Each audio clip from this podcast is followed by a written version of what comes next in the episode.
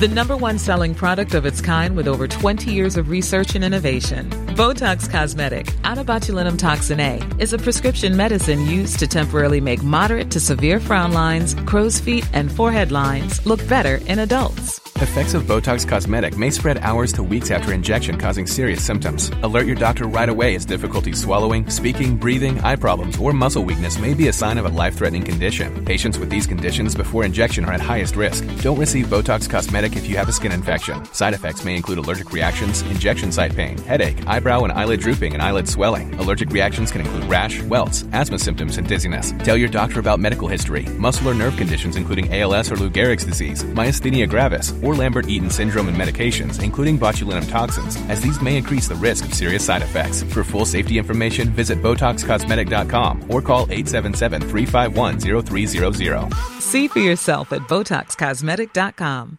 Ryan Reynolds here from Mint Mobile. With the price of just about everything going up during inflation, we thought we'd bring our prices down. So to help us, we brought in a reverse auctioneer, which is apparently a thing. Mint Mobile unlimited premium wireless. Ready to get 30, 30, bit to get 30, bit to get 20, 20, 20, bit to get 20, 20, bit to get 15, 15, 15, 15 just 15 bucks a month. So, Give it a try at mintmobile.com slash switch. $45 upfront for three months plus taxes and fees. Promo rate for new customers for limited time. Unlimited more than 40 gigabytes per month. Slows. Full terms at mintmobile.com.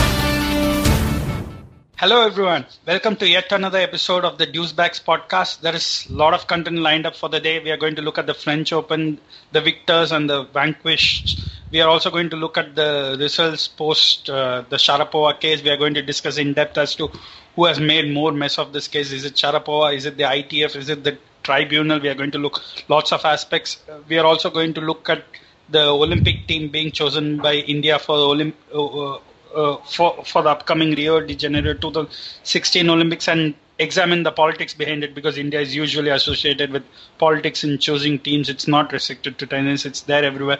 But not to deviate, let's just get right into it. And today I'm joined by Joey, a regular on the podcast these days. Hey Joey, how are you, man? I'm doing good, Shri. Yourself? Yeah, doing all good. So let's just get into it. So as uh, sun rises in the east, Djokovic has won another op- Open. He is on course to complete the uh, Grand Slam this year. So opening thoughts about Djokovic. So the only slam he didn't, he hadn't won, but it seemed kind of straightforward. Would you say? I, I do. I, he's. I think after he la- he won his last major, I think I tweeted out death taxes and him winning and him winning a final. I, it's he just there's no consistent competition anymore. His This two is, this is almost hitting the heights of Arsenal finishing top four. yeah, he, he just he dominates everybody. Um, his two big competitors, um, Federer, who, I mean, let's face it, he's he's downside of his career. He, um, I think he's 31 now, which sounds crazy to say you're on the downside of your career, but in tennis, that really is. You, you only have such a shelf life, and he's not gonna he's gonna pose no threat anymore. And Nadal, Nadal's hurt all the time, so it's a shame. But he really he's got the knee problems, back problems, and Andy Murray, who who I actually like, but he's not really a threat to him. He really isn't. He he can be, but he's just not consistent. So it's almost a cakewalk all the time. Yeah, and let's not forget the significance of this. This is the only one he's not won, and he was expected to win last year. Uh, we should clearly agree that Stan Wawrinka winning it was a huge shock.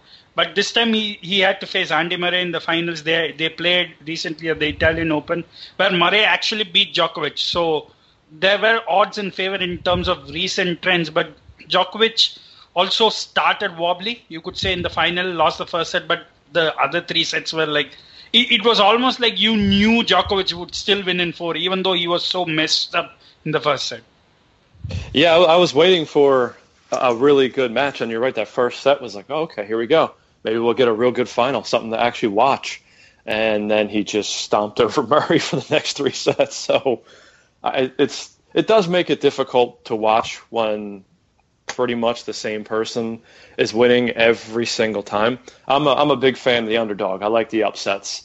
Uh, but yeah, it's just it's a shame. He, it's really really difficult to watch sometimes because you, you know the outcome. It's not fun. so considering the final when and Andy Murray did look good in this tournament, you we we would agree on that that Andy Murray actually looked in real good form. Oh yeah, I mean, no, he looked he looked in great form. I, I, totally agree with that. I just think that the problem is is nobody ever is going to remember that because um, nobody ever remembers second place. So if you don't win, you look back and you know people who like tennis like us will say, yeah, he played really well there. But the common fan who just is watching it on TV and go, oh yeah, same guy, same guy wins. Oh, how did Andy Murray play? Uh, I'm not sure. I just know that he lost in the final, but he he did play well. He played well the whole tournament. Yeah, and he also Djokovic also termed as one of his best moments in the game, and he's had lots of great moments. He talked about his Davis Cup victory in 2010, was it? I think yeah, 2010, and winning the Wimbledon in 2011, and he compared this, and he's he's now on at 12. So, Joey, do you think one? There are two parts to it. Do you think he can do the Grand Slam, that is, win the four? Can he can he actually make it the Golden Slam this summer with the Olympics? Uh, I, I certainly think he can. The only thing I think that would be stopping him is maybe getting tired, because tennis is really growing on your body, and we'll see. I mean, he, he's a high, he's a high, um, high performance athlete. Uh, all those guys are, but I certainly Olympics, think that. Olympics coming once in four years, I think, just makes it the top priority. I would assume. Federer thinks oh, so. Yeah. He's very sure he wants to do the Olympics. I think he, I think he will, and I think he should. I mean, that that is. I mean, every four years, that's a. Does it really get any higher? I mean, in any sport that participates in athletic Olympic events, I don't think it gets any higher. If you told me, would you rather have a, um, you know, money aside, would you rather have a Grand Slam title or an Olympic gold medal for your country? I know which one I'd pick every time, and that's the that's the gold medal. Absolutely, and and let's not forget we. I'm not sure how many formats is Djokovic going to play, but I'm very sure Federer is going to play the singles. I I've heard he's definitely playing the mixed doubles with Hingis. Federer might play the doubles with Wawrinka. I'm not sure how many how many formats is Djokovic going to play in the Olympics? So I think it could depend on that. But winning this, he's now the first player I think after 47 years to hold all four titles consecutively. Does it inch him towards almost to the tip of being the greatest of all time? Where does it place him now, considering he's now literally ticked this French Open off from his list? Mm, that's a great question. Uh, I think he's certainly in that conversation of guys. You know, you're Sampras and your Agassi, Federer, um, your your your big ones, your best ones of all time. I think if he does it the, at the pace he's at, and it's going to be hard because you know, like I said earlier, with age and tennis, they seem to lose their game at the snap of fingers. But if he continues winning championships and Grand Slams and just dominating his sport completely, he could be. I mean, there's certainly a case to be made that he could be the best player to ever play tennis in men's singles let's also remember that neither Nadal or Federer have held all four together. So amongst his competitors, he's already had this one one achievement now, which is which is not there with either other. So it, I I think it's pretty clear amongst his competition now he's the greatest of all time. Or do you think still Federer or Nadal are in touch with in terms of the greatest of all time competition amongst his contemporaries? Uh, amongst the competitors right now, yeah, I I, th- I, think he is. As much as Federer dominated for his period of time, I think uh, Djokovic is more accomplished what he's doing right now. A lot of people may disagree. I know there's a lot of you and I both know some Federer fans. Um, they might disagree, but um, no, I would I would agree with that. I think Djokovic is probably more accomplished at his height than Federer was, or yeah. But this is I'm just waiting to see whether he's going to eclipse Graf in doing the 88 Golden Slam. I, for me, that is the greatest achievement I can think of personally in tennis because I'm not that old now. So for me, my greatest achievement I've seen in tennis was the 88 Golden Slam by Graf. So I'm I'm waiting to see whether he's going to do it. But kudos to Djokovic, he's ticked off the only slam. Uh, why is it though? Uh, I on an off-track question, I wanted to ask you, Jay. Why do you think lots of players actually their last slam which they have not won uh, seems to be the French Open? Um, played on clay maybe. It's it's it's hard surface to play on. Um, you, a lot of times you see there are not specialists per se, but you see a lot of the same players winning the same. And I think I can't remember who, but there was a few guys I believe. And sure, you might be able to answer this better. There was a lot of people who that was their last Grand Slam they had to get. I don't know if that was was it Sam, Sampras had he had problems with um, was it the French or was it? It was the French. It was okay, the French. Yeah. Same with Federer. That's what I thought. So that's a it. It's hard to play on that surface. It really is. I, I, it also it creates problems for players who are used to closing out points earlier because it is far more tougher to close out points on French Open because it favors retrievers. So you need that. St- one is what you talked about stamina, and you also need the patience to continue to be in the point because we have seen lots of times with Nadal, there is literally zero chance he needed to be in that point, but he converts those adverse scenarios into actually winning points, and that has been the strength for Nadal. So I think that is what maybe why players like Sampras, uh, even with Federer and Djokovic, maybe because they have struggled to close out points. They have been too impatient in closing out points, is my view. But Djokovic has now re- Djokovic has this combo of ability to endure and fight it out, but need the power game to close out points also. I think yeah, that has helped him. Yeah, he's sorry, he's already cut you off there. He's he's such a smart player. He's adjusted his game so well, and that's the sign of a champion, isn't it? That's one of the signs of a champion. Yeah, absolutely, absolutely. So, I any other thoughts from the men's side you want to talk about, Joey? We have talked about Murray. We have uh, also talked about Djokovic. Any other points you had? Wawrinka couldn't defend, obviously. No, I, I mean, that's like I said. I think my mindset is that when I'm watching a major, I just assume Djokovic is going to win every time. um, and it, it, was great tennis. There was a lot of great matches. Um, I missed a lot of them because of the time difference. That's always tough.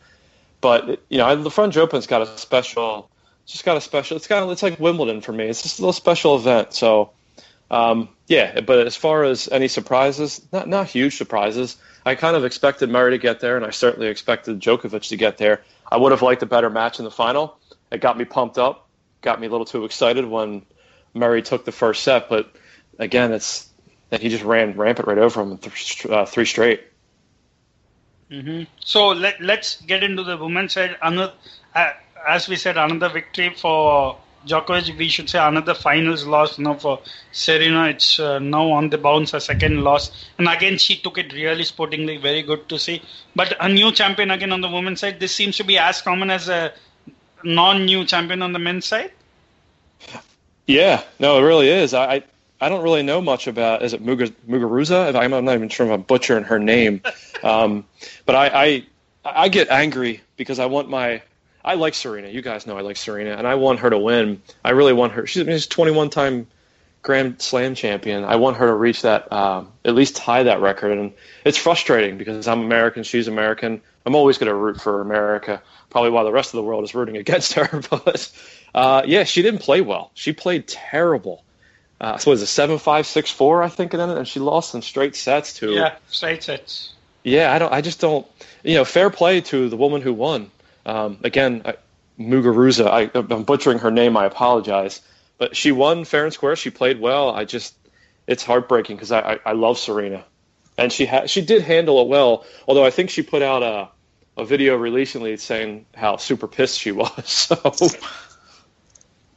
being pissed with herself is acceptable. Champions are there because they want to win. They all mm. they don't like losing. But to blame it on others or just not being sportsmanlike is another thing. But the really funny thing, at least with Garbiñe this year, was she's had actually a terrible year. Till date, she's she she hasn't achieved. I don't think she made even a semi-final this year. I think except just before the clay court season, she got through to the semi-final in Rome, I believe.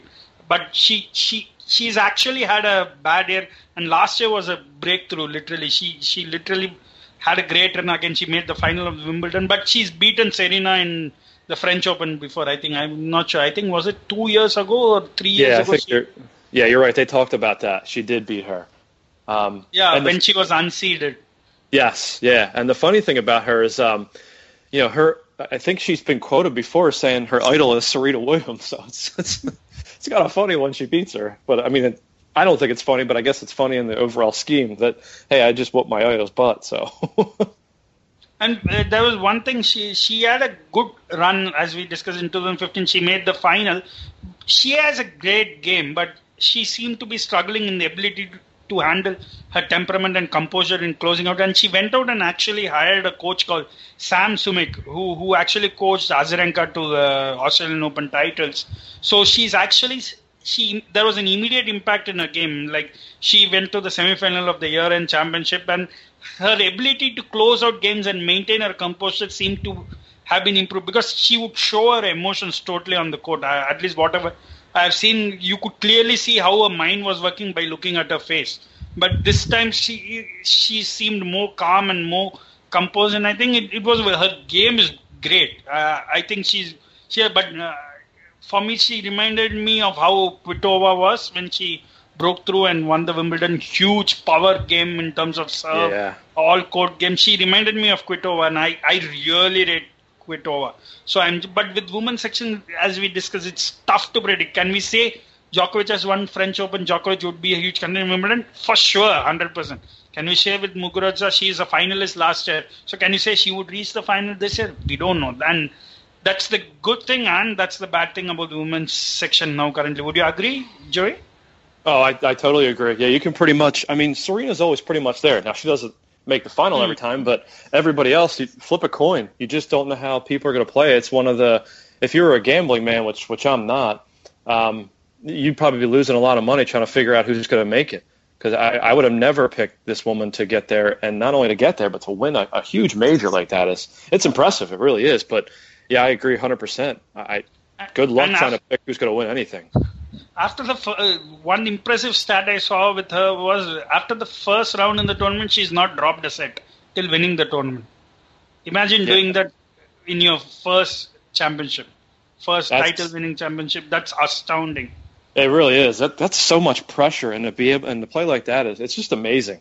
I mean, I like I'm going to follow her from now on, but um, this is going to be the hardest thing for her, trying to be consistent, trying to trying to keep winning uh, championships, win titles. But it, you're right. I mean, you really don't see other than Serena. Um, there's nobody who, I mean, Kerber's been really good, but there's not a lot of ones who stand out and go, hey, yeah, she has a good chance. She'll definitely be there. You just don't say that much in women's tennis anymore. Yeah, she. It's again as we talk with Kvitova, we, we need to see what's going to actually happen. Is there going to be a consistency in terms of whether women's section there are going to be clear contenders or not? We we will need to see. So uh, we talked about Serena being denied the 22nd title. Now she's lost semifinals of the US. Now she's lost the finals here. So what what do you think is is there a problem with Serena? I think it's starting to turn into one, and I I hate to admit that, but she would. I don't think Serena in the past would have ever lost two Grand Slam finals in a row like that. Um, I don't know. I, I don't see her game slipping too much, so I, I don't want to blame it on that.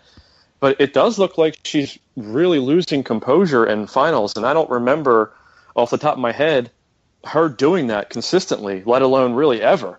So that's it, it, maybe that's maybe I, when she gets to these finals, in the back of her mind, you know, as competitors, you know, they want they know where they're at. They she know how many Grand Slams she has. I think maybe in the back of her mind, she's thinking, I need to win this to get up the top. I need to. This is what I need to reach the the pinnacle of my career. Maybe nerves are getting to her. I, I don't think she'll ever admit that. But she just she did not play well. She played so bad. Uh, you know, if you looked at the rest of the tournament, she didn't have a whole lot of trouble. And to not even win a set in in the championship is it's kind of embarrassing. I mean, I hate to say it like that, but it really is. So, uh, any other takeaways from French Open? I would like to talk about Dominic Thiem. You followed him? Uh, the doubles teams. No, no, Dominic Thiem, the guy who reached the semi-final from the men's Uh, section. I know who he is, but I can't sit here and say I know a ton about him. No. I can't even say he was the guy on with the zebra top. There were so many with the zebra tops, so it would be even tougher to say he was the guy with the zebra top. So, but, but we we could say, but this slam, would you say was one of the least attractive ones other than the Djokovic form? We have had Nadal pull out, Federer has dropped out, uh, Raonic, Smart, Martin Cilic, Nishikori, everybody had a bad tournament. Uh, we have had Tsonga had an injury, Azarenka pulled out. There have been so many injuries, so and so much of delays due to rains. Do you think this was one of the least popular slams, or would you think it was still good? I mean, it was good, but I, I with star power wise, yeah, it, that's what you want to see, don't you? I mean, you want to see the best of the best, and you know, or injuries and bad playing aside, took that away. So yeah, it's you know, on a regular tournament, I'm pumped to see big matches. I want to see the best play the best, and that wasn't. I mean, other than the championship, like you just said, I didn't really see that. So I wasn't as excited for it. Um, I'm really excited for Wimbledon, but uh, yeah, or not Wimbledon, excuse me, U.S. Open. But yeah, I'm you all just over. Skip literally. Wimbledon. I did. I skipped it. I completely skipped it. So yeah, I just um, yeah, it was a good tournament. I would not call that a great tournament by any stretch of the imagination, though. Good. So, but since you mentioned Wimbledon, so is Djokovic win? By the way, there's there's a news that uh, who was it? I think Wawrinka has gone and added uh, Krajicek to his uh, coaching team. I think people oh, might. really? Yeah, yeah. I saw see Krajicek. We might remember the Krajicek of MaliVai, Washington fame. You might know Joey. Talking of MaliVai, Washington. Uh, the former uh, U.S. player, right? Yeah, he, he was the finalist when Krajicek won. Yeah, yeah, I, I remember him. Yeah, he had a not such a great career. But the peak of his career, you could say. Yeah, yeah, he was good at the peak of his. Yeah, that's that was probably the peak of his career. But um, so he is he coaching? Who's he coaching now? Krajicek, I think, is joining the Wawrinka team. From ah, well, I mean, I, I don't think it could hurt Stan's game. I, I I don't think he performed as well as I thought he was going to at the French Open. Yeah, so I, I, I also thought he didn't, but it's clear that plans are already being made for Wimbledon. So Djokovic, clear favorite in the men's section. Big time, yeah. I, like I said, I every time it's a surface a which suits him. Yeah, it is. I think anything suits him at this point. I mean, like you said earlier, the French Open was his bugaboo, but he he took that by the um, you know what and just uh, he killed that. He killed that tournament. He did what he set out to do, and like I said, until I see him slip, until I see a bad injury, um, I'm just going to assume that he's going to at least be in the final every time. And maybe that's you know a little silly on my part, but who else is really out there who can who can play with him? If he's on top of his game, and I know, I know it's a big if, but if he's on top of his game, there's nobody who's going to beat him. They should play handicap against him, two on one. like in golf, they should give people, you know, points instead of strokes. they should say, okay, you, we are playing a five setter, but the first two sets you already won. Djokovic needs to win the next day, something like that. They need to play such kind of uh, achievement unlock rounds. Maybe no, that would Djokovic. that would be good. Yeah, make him make him win three straight sets. I love that. That'd be great. It's come to that levels now, but we are going to move into the topic which you have been waiting, Joy. So let's talk Sharapova. She's been handed a two-year ban. There's no clarity as to is that ban what does that ban intend to communicate? Ban is on one side, but what what does the tribunal intend to communicate? I'm not sure whether they mean she took it intentionally, whether she didn't take it in, in, un, intentionally. Uh, is it intentionally unintentional or unintentionally intentional? I'm not clear. I've gone mad reading that report, so I'm going to let you break down the break down the ban and your opinion on it. okay, so the Sharapova thing is very convoluted. Um, I'm going to read her statement afterwards, and then I'll go from there. So her statement is while the ITF tribunal concluded correctly that I did not intentionally violate the anti doping rules, I cannot accept an unfairly harsh two year suspension. The tribunal, whose members were selected by the ITF, agreed that I do not do anything intentionally wrong. Yet they seek to keep me from playing tennis for two years. And then she goes on to say, I will immediately appeal this at the ruling of the CAS, which is the Court of Arbitration for Sport. Now, the big, big problem with this, um, and I, I'm on record saying I don't like Sharapova, but I do believe that everybody should be treated equally. Um, she did take it. She was intentionally taking it. And it was banned, I believe, I think it was six months before her test, which ironically was versus a match versus Serena Williams. Um, but if if that they're, they're told of these any kind of product that is banned. So she should have known. Somebody in her team should have known that.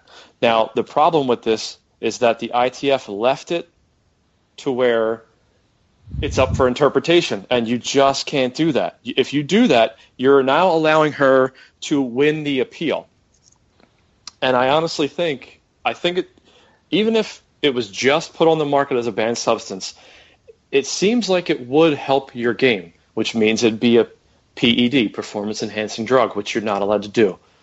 Um, the, it, it just to me is, I think her suspension will be reduced. I don't think it should be, but because they left it for interpretation, it's going to. It, and look, here's the other big thing. Look at her sponsors. Her a lot of her sponsors stayed with her. Nike is a huge, huge sponsor. Don't you think that they would have already dropped her in a second if they thought for one minute that this would have held up? I, I don't. I, Nike is not dumb. They have some of the top top athletes in the world. There's not a chance that they would hang on to her. I mean, look at look at Tiger Woods. Look what happened to him, and he didn't even take performance enhancing drugs. You know, he had unfortunately he was stupid with his marriage and was cheating on her, and that came out, and many people dropped him for that. And I don't agree with that, of course. But now we're into a whole new performance enhancing drug. This is a whole different animal. You know, she was taking this for a long time. It was banned. They should have known about it. Uh, the testing, again, I'll go back to the report. You got they left that for interpretation. It was really dumb. And I think by doing that, it, they're essentially saying that in the same breath they're saying you took it on purpose, you knew you were took, you knew you were taking it, but at, you know, it, but now they're saying to her there was discrepancies in it. So now she's going to run with that. She and I, I'm telling you right now, she is going to get that ban reduced, and it's going to set a really bad precedence for PED users in the future. It's it's going to be a nightmare.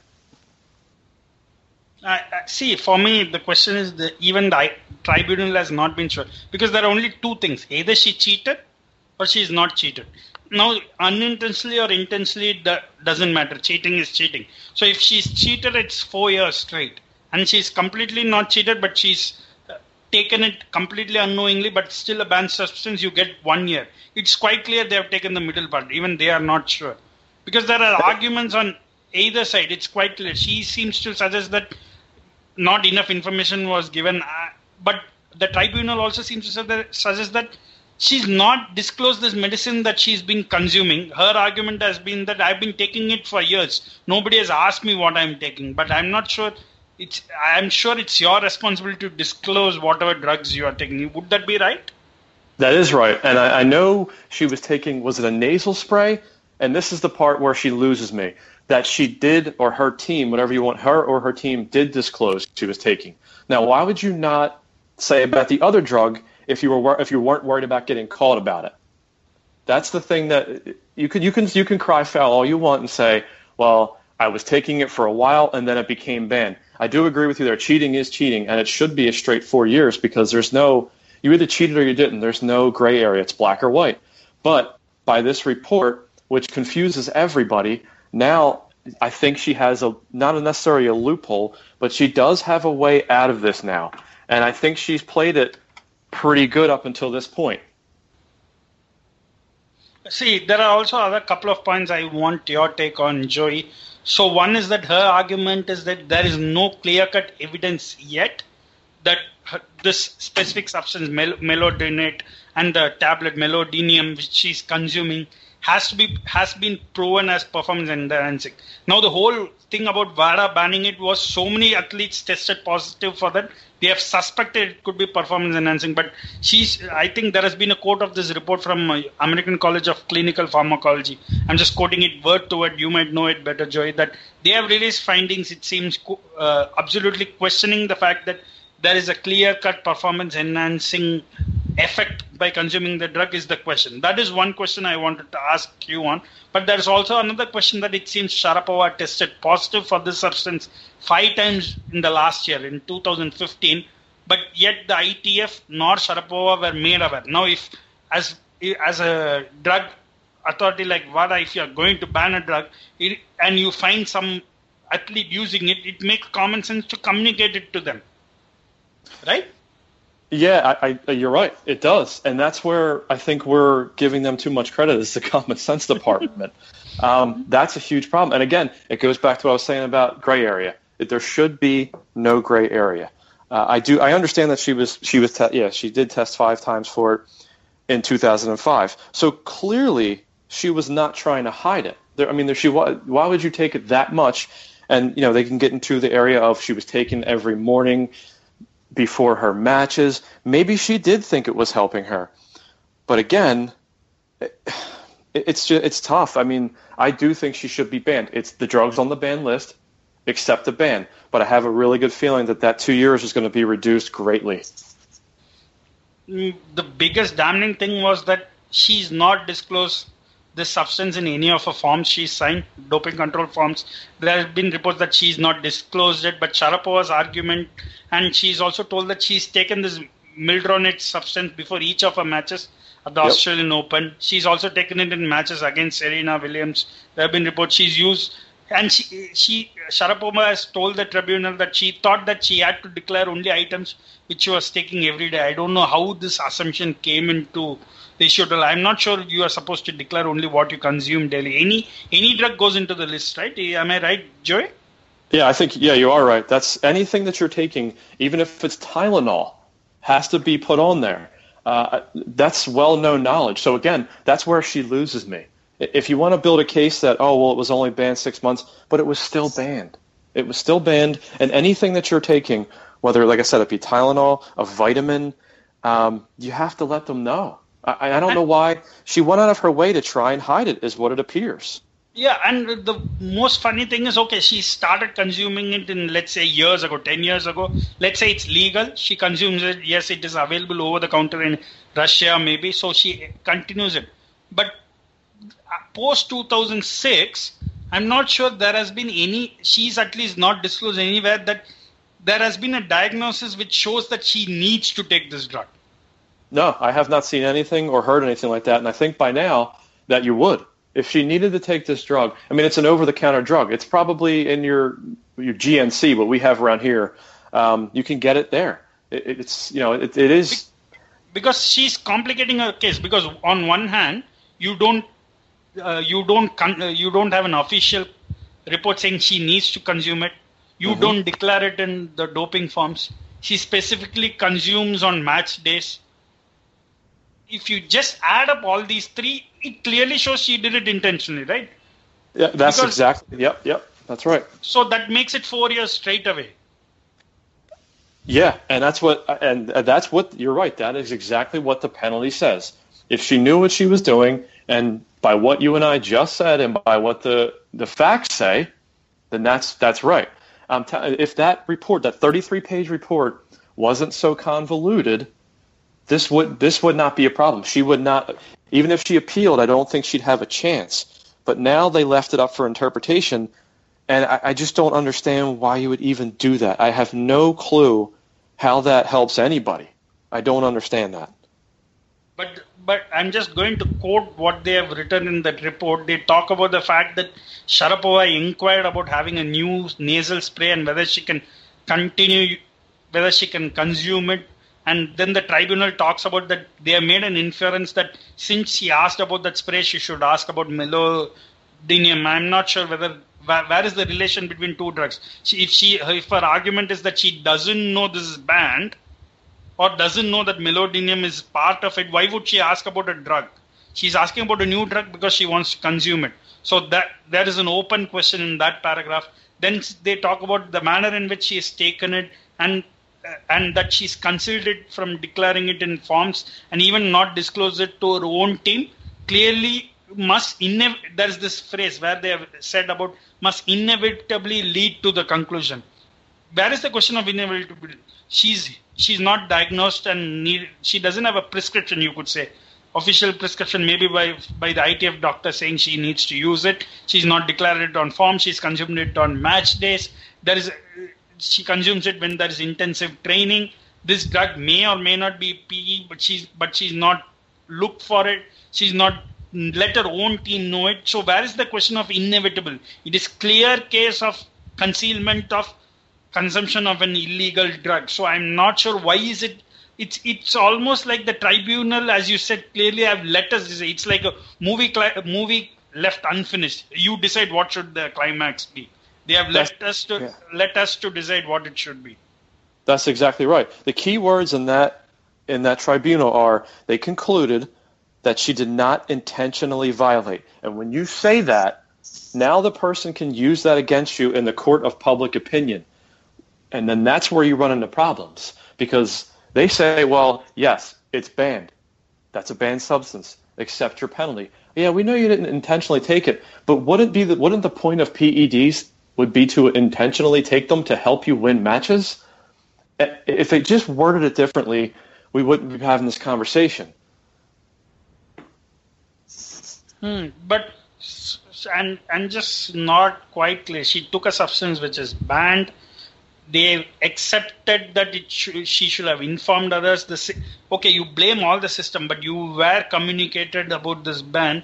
I'm not sure why is this left open to interpretation. Is a huge it's a huge question to me. But uh, there are a couple of other things just to move on on extending this doping thing. Uh, Andrew McGough from New Zealand, one of our regular contributors of AA, was kind enough to send me a couple of audio clips, Joey. So he talked okay. about where there has been surveys where players think that not enough has been done in terms of checking for doping, and not enough uh, frequency is done. And and he's also sent an audio clip where people people think that Sharapova is the, one of the more she's the biggest diva, not in a good way, and she's one of the most overrated players, and they do believe she's consumed. Uh, she should be banned at least for two years, if not for four years. But there is there was one part I think I'm not remembering, but they they in the survey said around 65% believe it should be a one year ban, and only around 30% believe it should be a multi year ban. So why do you think people believe that it should have been one year means she she's cleared of the cheating angle. And that has been the difference. So do you think this now it's though it's two years i think it's now 18 months effective is that right? Yes Would i believe that's 18 right 18 months? Yeah. yeah so do you think it's actually going to come down to 12 months as the uh, survey indicates? Yes yeah i absolutely do. And i don't agree with it but I, I again i keep going back to the same thing you left it up for interpretation, you messed it up. And now you're going to have everybody in the public looking down at you going, "Oh, see, this is what you get. Government bodies messing up, government." And that that's that's terrible. Uh, but I know I think I kind of I, I don't kind of I absolutely agree that she should get at least 2 years. You cheated. There's no other way around it. Whether you intentionally or unintentionally did it, which I don't think she unintentionally did it. She was clearly taking it multiple times and thought it had some kind of um, help for her performance. Public opinion, that's that's fine. Them polls are great, and I but I do unfortunately I do think it will come down. I just don't think that it should. I think it should be the four years. I mean, you just can't. Tennis has had a long history with cheaters. I mean, a lot of sports have, especially doping. Um, yeah, no, I, I poll or not poll, I'm in the camp of you should that should either increase or keep it at two years and let her try to come back at 31. Um, I know a lot of people love her, so that's going to play into the fact that, uh, yeah, reduce it, reduce it. I mean, she's a pretty blonde. To act like that doesn't play a part is probably naive on my part. So uh, there's one more thing that she's going to go to CAS. It's quite sure she's going to appeal there, and tennis, at least tennis persons with respect to CAS, there has been a good recent history for players who appealed. Marin Cilic, Viktor Troicki, all have got their bans lessened, which mm-hmm. have been drug bans. So there is a precedent that CAS might. And there are so many flaws in the reports. A proper legal system can literally tear this report to shreds, saying it's more of an opinion than, than a conclusion, right? That's right. Yeah, and that's that's the big part. If you start getting, and I know she's probably going to, the tide's starting to turn in her favor. It seems like if that happens and that does go to court and they take, they both parties go to court, I, I wholeheartedly think she'll win, because that report it's it's garbage. It's just you can't leave something like that to interpretation. It has to be concrete. This is what's going on. This is what happened. This is your ban. And then if you, you want to, you still want to appeal it, go right ahead. Um, but again, in my opinion, she should be banned. See, for me, it was open shut. You okay? The only open point for me was that whether you could prove that this substance indeed was a performance enhancing drug was the only open question personally to me. But once it's on the banned list, unknowingly, knowingly doesn't come. WADA can easily prove, ITF can easily prove this name was on the circulated list in the year end. Mm-hmm. So it immediately goes into the banned list. You consumed it. You try to prove that you did it unintentionally, maybe you get a year. But if you can't prove it, you get four years. Now, it, it's very clear. The only angle Sharapova for me personally had was to prove that this was indeed a performance enhancing drug. We have had, Liverpool fans would know we have had a case with Sakho now. Yeah. Where there has been a ban, and it seems the argument has been whether that substance should ideally be on the list or not itself. Maybe that was the only argument I thought Sharapova had. But once WADA is very clear this substance is on the list, so I thought it was an open and shut. You just needed to have said you consumed it, it was on the list, unintentional, unintentional doesn't matter, you get four years. Done. That's all the report should have said ideally to for me. Yeah, no, I agree with that. And, I, and if that's if that's exactly what it had said, I don't. We, again, we would not be going through this. It's spelled out clear as day, like you said. It is on the ban list. No matter when you took it, no matter how long you were taking it, if they put it on the ban list, you should have known that. That that's what this ultimately goes back to. You, I don't know. Is it just recklessness on her part, or is it just oh, I don't care? They're not going to do anything to me type deal. I, I I don't really know. Only she would know that. But yeah, you're right. It's on the ban list. You shouldn't have took it, or you should have stopped taking it. I'm not so. The last point on the Sharapova, I think we have literally taken it to the depths. Do you think she's going to come back and play? Well, if if if it's Would she want to prove a point? Uh, I think bigger thing. I think I think she loves tennis. I mean, uh, without knowing her, of course. I, I mean, why would you play all? I mean, it, as much as it's a game, it's a sport. There's a lot of travel. There, it's a grueling time. You know what I mean? It's not like it's all it's all easy. It's yeah, I'll play when I want to. No, you you get paid for showing up to these places, so you you have to play. I, I think she'll try to make an attempt, but again, she's going to be 31. She's not a great. I w- I wouldn't call her a great player now. She has. I think she's won five Grand Slams. That's a, that's a hell of an accomplishment. But you know, she'll be on her downside of her career anyway. But I could see the main purpose. I think she would come back, and maybe she doesn't need to play tennis for this. But it's all the endorsements. I mean, she made in the last calendar year she made twenty million dollars in endorsements. That's only second, I think, behind Serena Williams in female athletes. That's a hell of a reason to come back for me. Yeah, see, let's assume it's two years, so she's back in Jan 2018. But the recent trend of actually women's tennis actually having older players succeed might be one.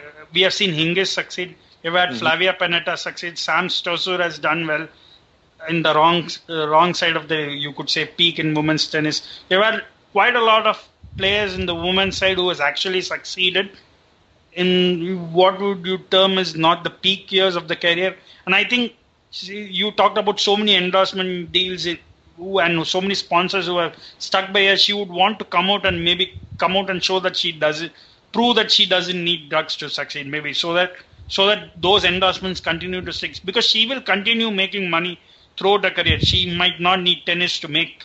We have seen a lot of players actually make money, far more money off tennis than on tennis. For me, Anna Kournikova comes to mind straight away. But Oh, yeah. she would maybe want to clear her name and show that the, her sponsors were also right in sticking by her. Maybe that's my thought process, at least on this. Yeah, no, I, I think it, again, I, I agree with that. I think that they're going to kind of tell her. I think a lot of her sponsors are kind of waiting and saying, okay, this is how it played out. Now, this is how we're going to manage your career from here on out. If you want to be a Nike sponsored athlete or Evian or, you know, I mean, she, she has head rackets. She's got a lot of them. They're going to dictate and say, hey, you know what?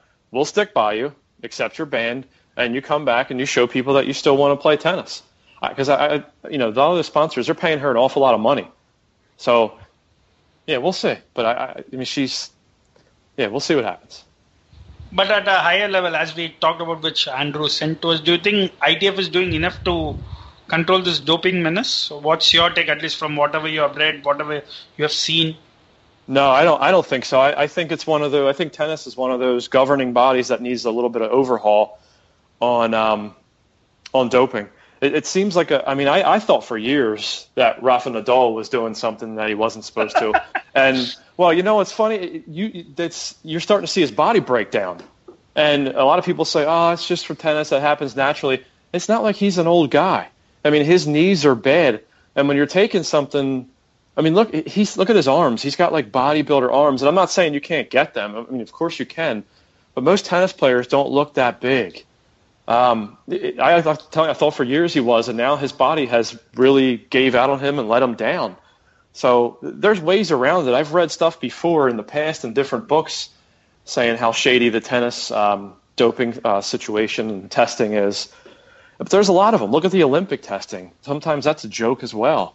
That was bad for years, and they, they redid that. It's it's been better, but there's there's a lot of them that are questionable. And, and I think I think doping across sports could do overall. Yeah, not not only tennis.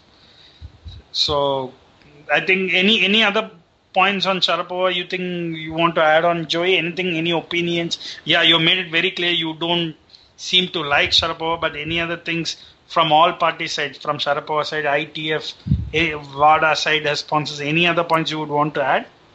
I just think from Sharapova's point, I just find it very surprising why you would just keep doing a drug that you knew was banned. I don't I don't buy the excuse that nobody who's around you or you yourself included didn't know anything that it was that it was banned and all that. I, that's really surprising to me. Just stop taking it. I mean, it's just that, that's that's the simple answer. I understand you want to win. That's great. But if you're not good enough, you're not good enough.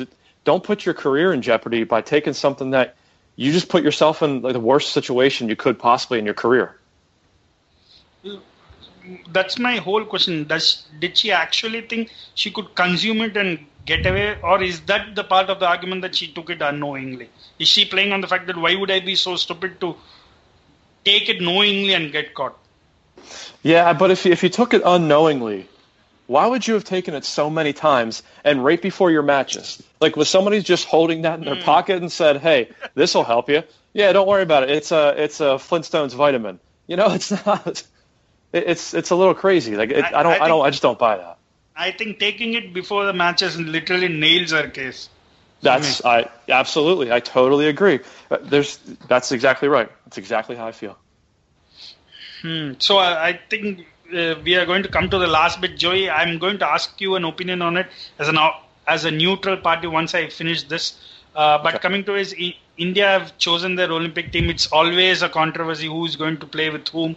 Uh, so to highlight the case for viewers who might not be aware, nobody in no famous tennis player in India literally wants to play with Leander Paes. Sania Mirza doesn't favor playing with Leander Paes. Bopanna doesn't play favor playing with Leander Paes. So uh, last time there was huge con- controversy, and Sania Mirza was literally put up as the bait to pacify Paes. But ultimately, Bopanna, before the decision was made, has had written a letter to the AITA, All India Tennis Association, saying he wants to actually partner with uh, Saketh Myneni, who's ranked world number 125 in doubles, while Paes is ranked 46, and I think Bopanna is ranked 9 or 11, I'm not sure. So Bopanna got a choice, but he was very clear that his game doesn't suit with Paes, which is quite clear. He prefers having someone who has a big cross-court game, big serve, while he seems to believe that Paes is not the right party. But Uh, but no one wants to play with Paes. But Paes has just come off winning a mixed doubles Grand Slam. This is the only mixed doubles Grand Slam I think he didn't have. Now he has a full set of uh, for both uh, uh, doubles and mixed doubles in all four Grand Slams. So good luck to him. And uh, so nobody wanted to play with Paes. And the problem in mixed doubles is people like Martina Hing- Hingis and Federer are going to play together. And so the ranking cutoffs are going to be higher. So Sania Mirza's uh, point was she didn't she wanted a player whose ranking would improve so that she gets seeded. So she wanted to play with Bopanna. Bopanna being in the top 15 in the men's double, she wanted to partner with Bopanna so that they would get seeded because the whole system would going to go for a toss with uh, Federer and uh, Hingis most probably playing together. So ultimately, AITA listened to all arguments. They have decided that Paes is going to play. He's going to become the first tennis player, I think, to play in seven Olympics. This is going to be his seventh Olympics. So he's going to partner with Bopanna while Mirza gets the choice of playing with Bopanna in the mixed doubles.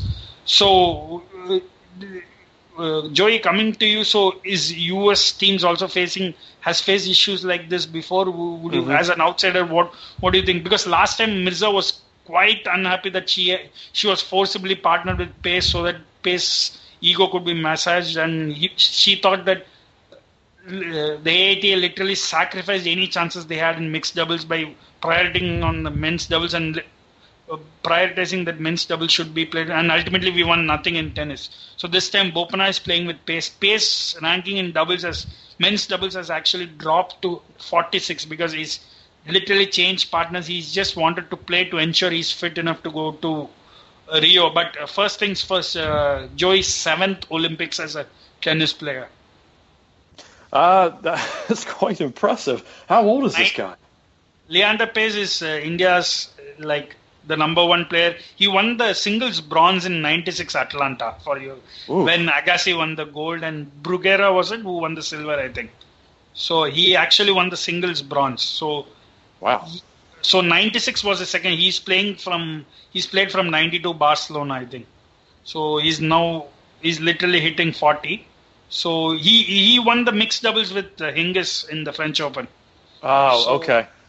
So now he's been chosen, but I'm talking about the politics of choosing. Sania Mirza literally put her foot down and said the cutoffs are going to be higher because of teams pairing up, and she wants a better partner.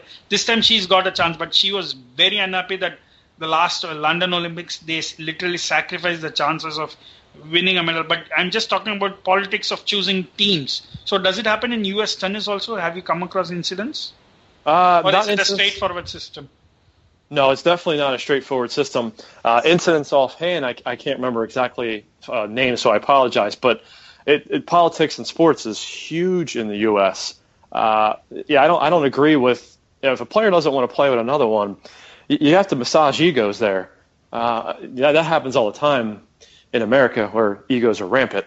Um, so, yeah, no, I, I, it sounds like that's quite the problem with Indian uh, tennis. Yeah, the ATA now have said Bopanna and Paes, since you're going to play together in the Olympics, they have chosen them as the doubles team for the Davis Cup, upcoming Davis Cup. And said you better sort out problems, which should have been the case last time also, but maybe lessons learned better than better late than never. So, India is putting out any any news from the US side who's going to play in the Olympics? Uh, I have not heard exactly who yet. I'm not 100% sure. Okay, who do you think might play? Because you would know who are the potential players, who are best players who might go and play. Uh, men's or women's? Both. Uh, well, I imagine Serena's going to go. Uh, I, do you think the Williams sisters would play doubles? Uh, that's a, that's actually you know what I think they would because it's for your country. I think that's potential. I don't know. I'm not saying they absolutely definitely are, but I know as Americans, like you know, most countries are very very patriotic, and that's that's the high level. You get to, the whole world sees you. So I could see them doing that. I think the last Olympics she beat Sharapova, I believe, if I'm if I'm correct, in women's singles, right? Mm, yeah, I think she has the gold medal now. Yeah, I felt so. I could see her. I'm looking forward to seeing her. I mean, the, the United States doesn't have a lot of uh, we talked about this before. We don't have a lot of talent in the pipeline per se, so I don't know if there's anybody I'm really really looking forward to other than her going.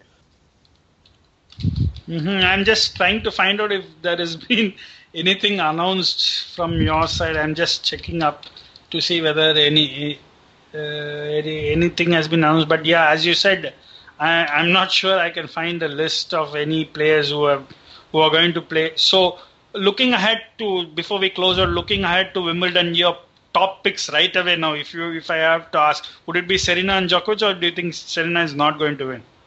Uh, I I said Djokovic for sure, and I'm going to say it because I really want to believe it deep down inside. Yes, I think Serena's going to win that. After losing two, yeah, she's going to be really pissed, and I think she's going to be really, really. She needs this one. She does to prove that she's still top dog.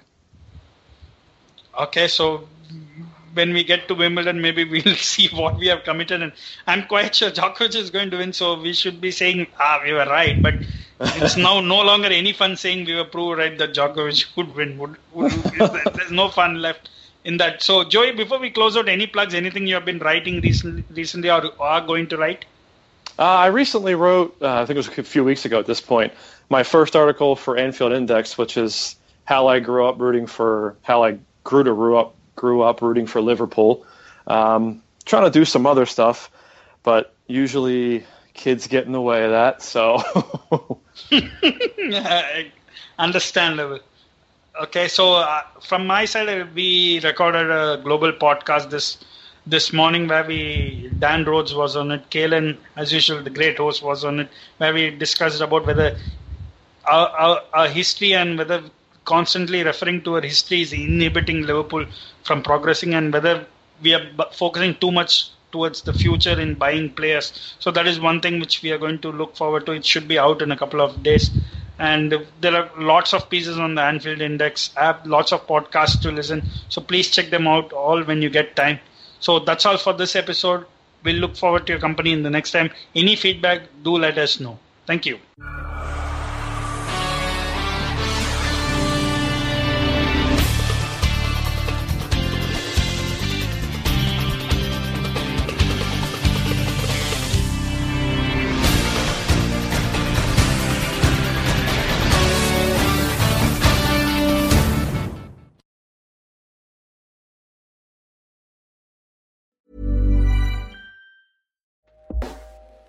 Hey everyone, I've been on the go recently Phoenix, Kansas City, Chicago. If you're like me and have a home but aren't always at home, you have an Airbnb. Hosting your home or a spare room is a very practical side hustle. If you live in a big game town, you can Airbnb your place for fans to stay in. Your home might be worth more than you think. Find out how much at airbnb.com/slash host. As a person with a very deep voice, I'm hired all the time for advertising campaigns. But a deep voice doesn't sell B2B, and advertising on the wrong platform doesn't sell B2B either. That's why if you're a B2B marketer, you should use LinkedIn ads. LinkedIn has the targeting capabilities to help you reach the world's largest professional audience. That's right, over 70 million decision makers all in one place. All the big wigs, then medium wigs, also small wigs who are on the path to becoming big wigs. Okay, that's enough about Wix. LinkedIn ads allows you to focus on getting your B2B message to the right people. So, does that mean you should use ads on LinkedIn instead of hiring me, the man with the deepest voice in the world? Yes. Yes, it does. Get started today and see why LinkedIn is the place to be to be. We'll even give you a $100 credit on your next campaign. Go to linkedin.com slash results to claim your credit. That's linkedin.com slash results. Terms and conditions apply. Hey, I'm Ryan Reynolds. Recently, I asked Mint Mobile's legal team if big wireless companies are allowed to raise prices due to inflation. They said yes. And then when I asked if raising prices technically violates those onerous two year contracts, they said, What the f are you talking about, you insane Hollywood ass? So to recap, we're cutting the price of Mint Unlimited from $30 a month to just $15 a month. Give it a try at mintmobile.com slash switch. $45 upfront for three months plus taxes and fees. Promoting for new customers for limited time. Unlimited more than 40 gigabytes per month. Slows. Full terms at mintmobile.com.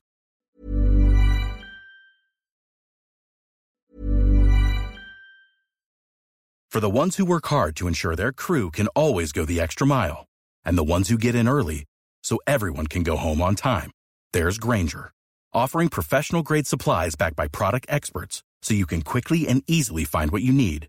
Plus, you can count on access to a committed team ready to go the extra mile for you. Call, clickgranger.com, or just stop by. Grainger, for the ones who get it done.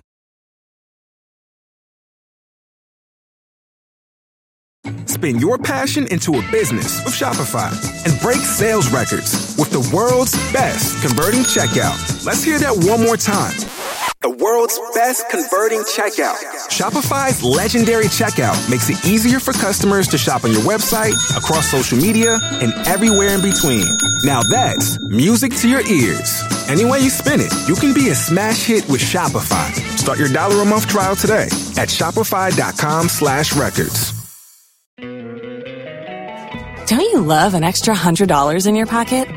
Have a TurboTax expert file your taxes for you by March 31st to get $100 back instantly. Because no matter what moves you made last year, TurboTax makes them count. That means getting $100 back and 100% accurate taxes only from Intuit TurboTax. Must file by 331. Credit only applicable to federal filing fees with TurboTax full service. Offer can be modified or terminated at any time.